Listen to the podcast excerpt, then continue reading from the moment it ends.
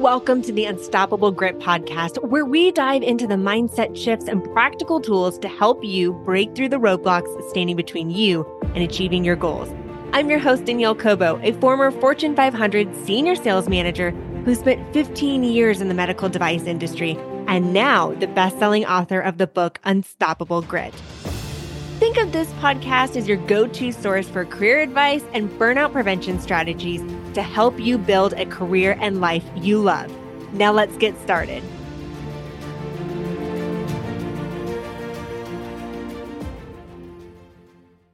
Do you dream of success, but sometimes feel like the cards are stacked against you? Don't worry, your brain is more powerful than fate. And with a growth mindset and resilience, anything can be achieved. In this episode, we discuss how to unlock an unstoppable resilience that will power you through all odds on the journey towards fulfillment and success in all areas of your life. Today's guest is Dr. Brian Davidson. Dr. Davidson is the founder and president of MindView. As chief architect officer of the MindView profile assessment and MindView learning experience, Brian applies his work in measuring and developing mindsets to support educational institutions, healthcare organizations, sports teams, businesses, and the military and maximizing human performance. Brian graduated from the University of Iowa with high distinctions and honors, earning a degree in psychology and a teaching endorsement in secondary education. He holds a master's degree in counseling psychology and a doctorate with honors in educational leadership and policy studies, both from the University of Kansas, where he also served as a senior research consultant and adjunction professor. Thank you so much for joining today, Dr. Davidson. Hey, Brian, thank you so much for joining our podcast today. Tell us a little bit about your background. I know you started in education, but you have become an expert on mindset. Tell us a little bit about where you started and where you're at today. Thanks, Danielle, for having me on. Yeah, really, I'm an educator at heart still to this day. So I started off my career as a high school teacher up in the Twin Cities. Back then, I was just so intrigued on what made my kids successful. So I had a background in psychology from my undergrad years. And then as I was looking at my very best students, trying to figure out what made them succeed and do well, I started to realize a lot of these kids were very intrinsically motivated and they had a high degree of self-discipline. I said, I want to figure out how those qualities develop in people came down to the University of Kansas, started to study these factors like hope and grit and resilience, growth mindset, all these positive psychological factors. And then started to wonder, could we teach and cultivate these skills? I was working at a university counseling center doing therapy with students. And I started to realize the whole process of doing therapy was so reactive that we waited until a lot of those students in the counseling center were struggling so much before we worked to equip them with some skills. So I thought to myself, here I had this background in education could we potentially cultivate and grow things like grit and perseverance and resilience and hope as a very proactive way to prevent a lot of those issues that I was facing there in the counseling center. So really from there, the rest is history. After I finished up all my graduate work, I launched a company. I have a very supportive wife who said, let's go after this dream. And from there, started off in the education industry and really started to grow it, started to transform more into the corporate space. And now it's involved with military and higher education, sports, really you name it. These skills pretty much apply to every single one of us. You talked about the reactiveness when people are not performing you're talking about students when students weren't performing that's all of a sudden when we jump in and we start to counsel them and i see that same apply when we're working in corporate if somebody's not meeting the expectations, and I think about my background in sales, when employees were not performing and they were not achieving their quota, then all of a sudden we look at, okay, what do we need to do to put them on a performance improvement plan? Instead of taking a step back and looking at why are they not performing and how can we more or less take a proactive approach and understanding what motivates these individuals so that they can be exceeding their goals versus coming from a reactive. What do you notice when you're working with organizations and you see that some of their employees may not be performing? What are the first indicators that you look for? Number one, a first step is to measure and see what's going on. But we often find that there is a reason, there's a why behind what you're seeing with regards to behavior or the lack of performance in individuals it's really important to assess and get a gauge of where somebody's mindset is at. And then once you can see how somebody's thinking and feeling, now you can do something about it. Sometimes we'll even see it with high performing individuals, people that the organization says, Oh my goodness, this is an incredibly accomplished employee. they're doing great. But then in some cases, Danielle will assess their levels of grit, their resilience, their growth mindset, hope, and all these other indicators of performance and success. And we'll see that they score low and we'll have a conversation with them and we'll come to find out that they've got a lot of stuff going on in their life, a lot of adversity, a lot of hardship, whether it's challenges with their children at home to changing work situations with a spouse to healthcare scare or diagnosis, something along those lines, divorce. We see that one pop up time and time again. So we often find that there's a story behind the score in our work, that there's a reason why we're seeing those results. And really, as a caring supportive leader, I think a lot of our work comes down to helping those people. I think back to my own experience back when I was a high school teacher going through graduate school. I was being trained to become a superintendent or school principal in this ed leadership program. And I was working with my principal at that point in time. And in the back of my head, I knew I wanted to create this company of MindView, but I didn't know how to do it back then. I didn't know the path in order to make that leap. I started thinking, can I be open with this principal about what I really want to do? And I finally got the guts to tell him this. We met one time and, and I was scared out of my mind, Daniel, to tell him this here. I thought he was going to fire me and tell me why you wasting my time doing all this. I said, Tim, I really don't want to be a school principal. I don't want to be a superintendent at all. I don't want to be a teacher at all. I want to develop a company that would revolve around developing things like grit and resilience and motivation, all these factors that I'm really passionate about. And I'll never forget his response. Again, I was thinking he was going to respond in a very negative way, but Danielle, he looked at me and said, Brian, what can I do to help you get there? And that was a life changing event for me eh, because here I had a caring, supportive leader who listened to what I'm passionate about, who listened to what my dreams and ambitions were and asked what he could do to assist. I think that's our goals as leaders is we need to do that with all of our employees because every single one of us, you, me, everybody out there, we all have our own goals and ambitions, what we're striving to do. And the question is, how do we get from where we're at right now to where we want to be? And those leaders can play such an important role. And I tell you what, Danielle, after I had Tim share that with me, I was willing to walk through walls for that guy. For the next several years, I continued to be in the school and I would just do whatever it was needed to help Tim do great work because he showed so much compassion, support towards me that it's just a game changer. As leaders, I think this is something that we definitely need to strive to do. Yeah, as leaders, it's a matter of looking at the whole person I think yeah. about some of the top performers that were on my team, and sometimes they had difficult quarters. And when I peeled back the layers and started to understand what was going on in their life outside of just some of the challenges that they were having in their business, but taking a step back and saying, how are you really? Tell me a little bit about some of your challenges, but digging deep into the heart of the person. There were times where people, their family members were battling cancer or they were having health scare or I had one member on my team where their son had just been caught doing drugs and they were sending him to rehab. And sometimes we get so focused on our team and ensuring that they're meeting the metrics that if they fall short, oh, they're not a good fit for the organization. But a reality is there might be some external factors that are contributing to that low performance that when we take the time and understand what it is and provide them with the resources to help them, then they will become loyal oftentimes because they see that the organization cares about them as a person and not just the performance. And I think about so much of the messaging behind these concepts like grit and resilience is that this person just has it. Like Danielle just has grit and resilience and she's so motivated. She just has it all. And that's a message that we often hear. And sometimes we often share this ourselves. But what we're finding, Danielle, in all of our data and all of our analyses of these individuals, organizations and teams that we're assessing is grit is not just something that you have or don't have. We have to think of these factors like muscles in our body. Every single one of us has muscles. The question is to what degree are those muscles in good shape? Are we strong in these areas? Every one of us has the ability to be gritty.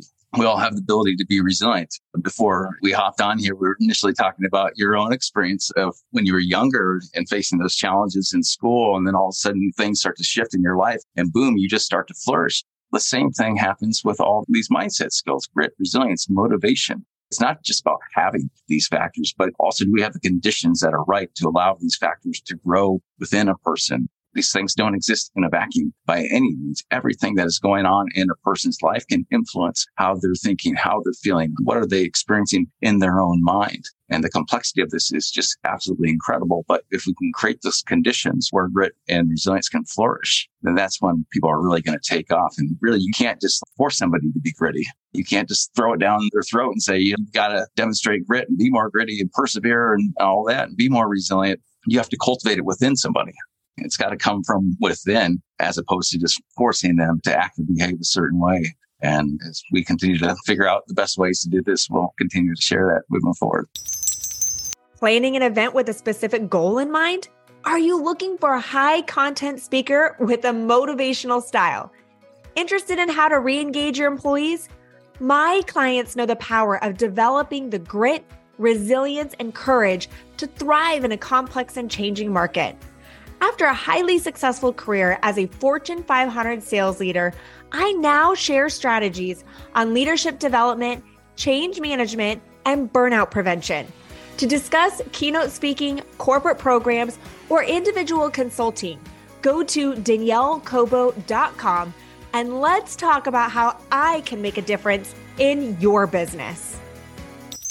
As you had mentioned, there's been a time in my life where all of a sudden things started to work and I started to flourish in understanding what I was actually capable of. But I've also been a time period where I had spent 10 plus years of exceeding my goals and achieving milestones, both professionally and personally. And then all of a sudden I had twins and I suffered from postpartum depression. And here's taking somebody who's historically been a high achiever. And all of a sudden I had just lost everything. I didn't know what to do, how to be a mom. I was exhausted. And I know the steps that I took, and I share that in a couple episodes that earlier in the year about how I was able to rebuild and get that grit back so that I could fill myself again and get back to being a high achiever. But I want to hear from you for somebody who may be struggling with having this growth mindset, who may be struggling. Maybe they've had grit and resilience before, but maybe they're in that negative space right now. What are some steps that somebody can take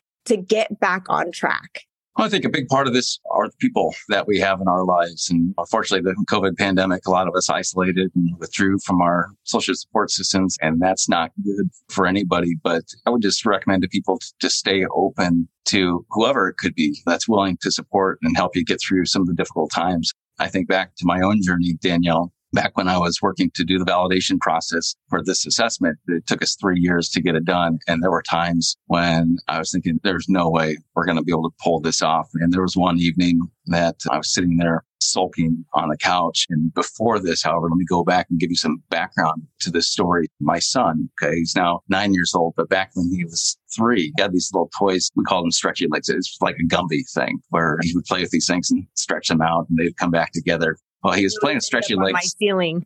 Is that right? always Yeah. end up on my ceiling, those little sticky things. I know what you're talking about.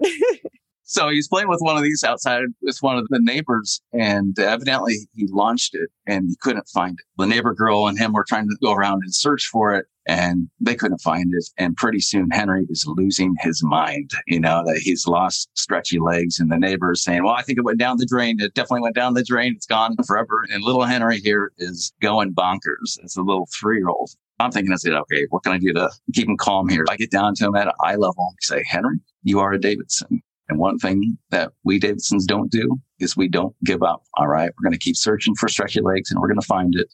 We're going to keep searching and we're going to get there. We're going to find stretchy legs. And so he wipes away the tears and all that. And we can go around and five minutes later, we find stretchy legs just out in the grass someplace. Well, fast forward about six to eight months later, Henry's about four at this point in time. I'm trying to validate this assessment. And it is just absolutely brutal, Danielle. I'm struggling. I'm thinking there's no way we're going to be able to pull this off. I'm sitting here sulking in my misery on the couch with a glass of wine. And Henry comes up to me and says, Dad, I can't find Woody's hat. Woody from Toy Story. Henry, not now, man. I'm tired. I'm worn out. Just let me rest here. And he said, Dad, no, we need to find Woody's hat. I said, Henry, no, not right now. We'll figure it out later. We'll find it later. He looked at me. He said, Dad, remember, Dad, we are Davidsons and we don't give up. We keep searching, Dad. Remember, we keep searching. And Danielle, I'll never forget that. I heard my four year old son at that point in time share with me a message of hope, of perseverance. And that definitely got my butt up off that couch to go search for Woody's hat, which we ultimately did find about an hour later. But more importantly, it helped to reignite that sense of perseverance in me that, okay, yes, I can find a way. Yes, we can persevere. We can get this done. We can accomplish this goal of getting this assessment created. My advice to all the listeners here is be open to people in your life that can share that message of hope, to be that individual, to provide that encouragement of support, of guidance. You never know. It could be your leader within the organization, or it could be your own four year old child that you just don't know of who's going to provide that inspiration to you just to keep going. I love that story because I think that sometimes I learn more from my kids than they learn from me. They become a reflection of what we speak to and talk to. And sometimes they put us in check as to we're not giving up here or you're a Davidson, you're going to do this. I just absolutely love that story. And I'm glad that you mentioned about the people around us because I think about I recently had a client was been offered a new job and it was a substantial step up in their career going from an individual contributor role to a high level executive within an organization. And I remember talking to this person. I just noticed something was off and I asked them, I said, what's going on? Something seems to be off.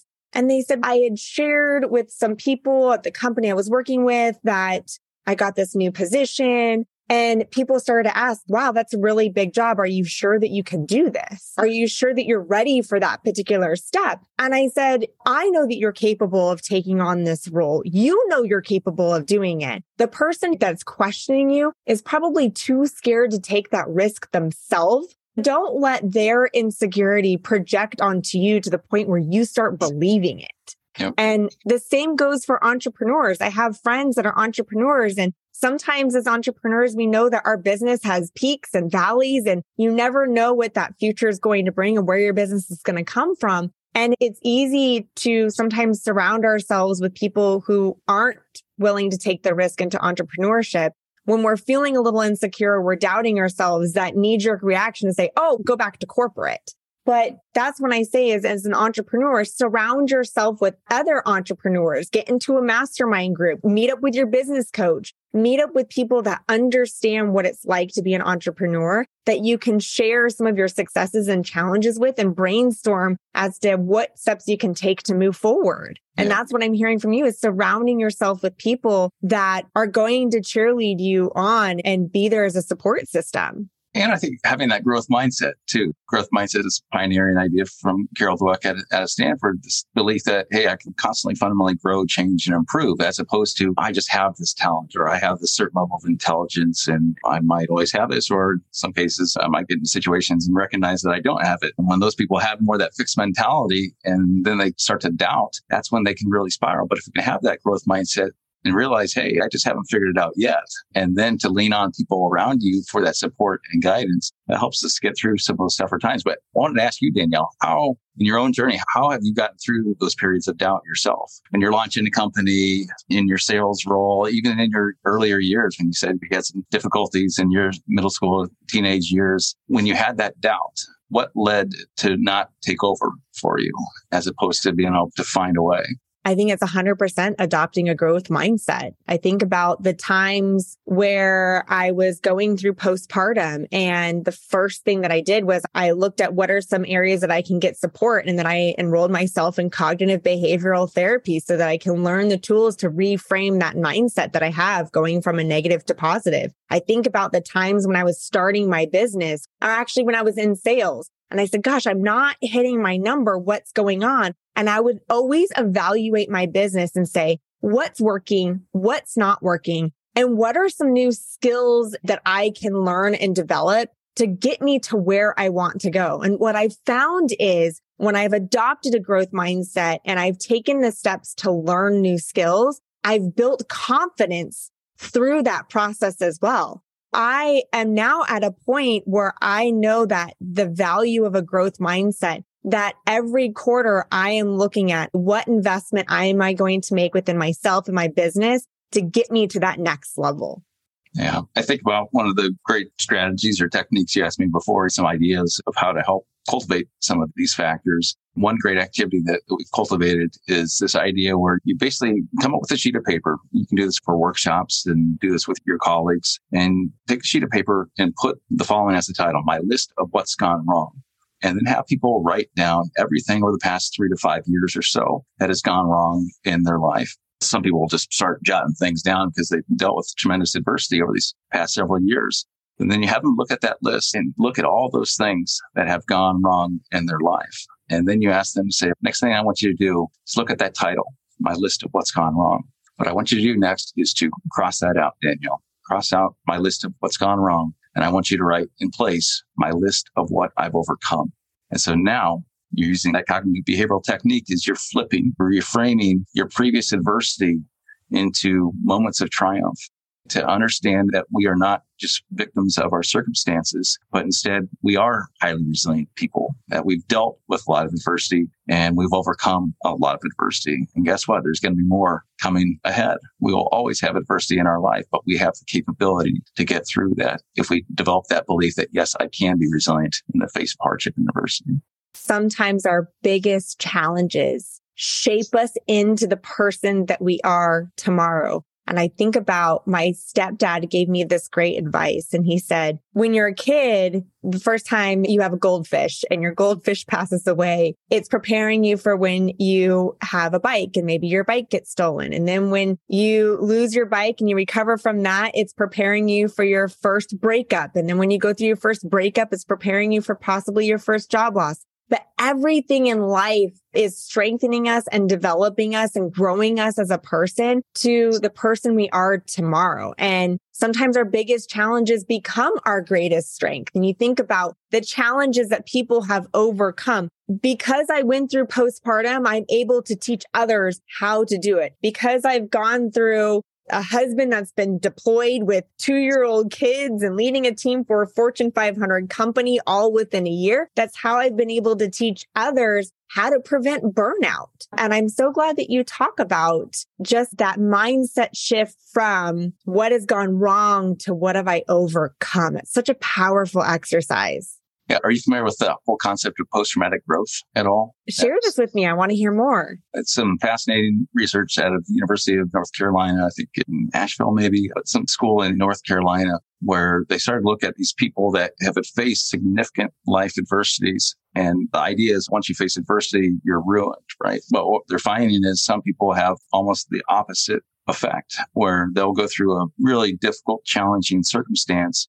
And then you almost use that as fuel to motivate them to transcend or transform into something new. This idea is this post traumatic growth where you've got your level of functioning and boom, you face some adversity and then you go down, you're knocked down, you're feeling horrible. And it's okay to be there. I think we need to reassure people like it's all right when you face some difficult times. It's all right to feel bad. But from that, we don't have to stay there that we can use that experience as a transformative moment in our life to propel us to new heights. They think of the Mothers Against Drunk Driving organization. That all happened because a parent lost a child to a drunk driver and then created this organization that's now gone on to educate people on the harms of drinking and driving. It's using that real adverse moment in life and then using it for some good. So we can take that adversity that we face and to use that as fuel to help motivate us, to help transform us into something that was better than what we were previously sometimes our pain becomes our purpose and the impact that we get to make on other people's lives.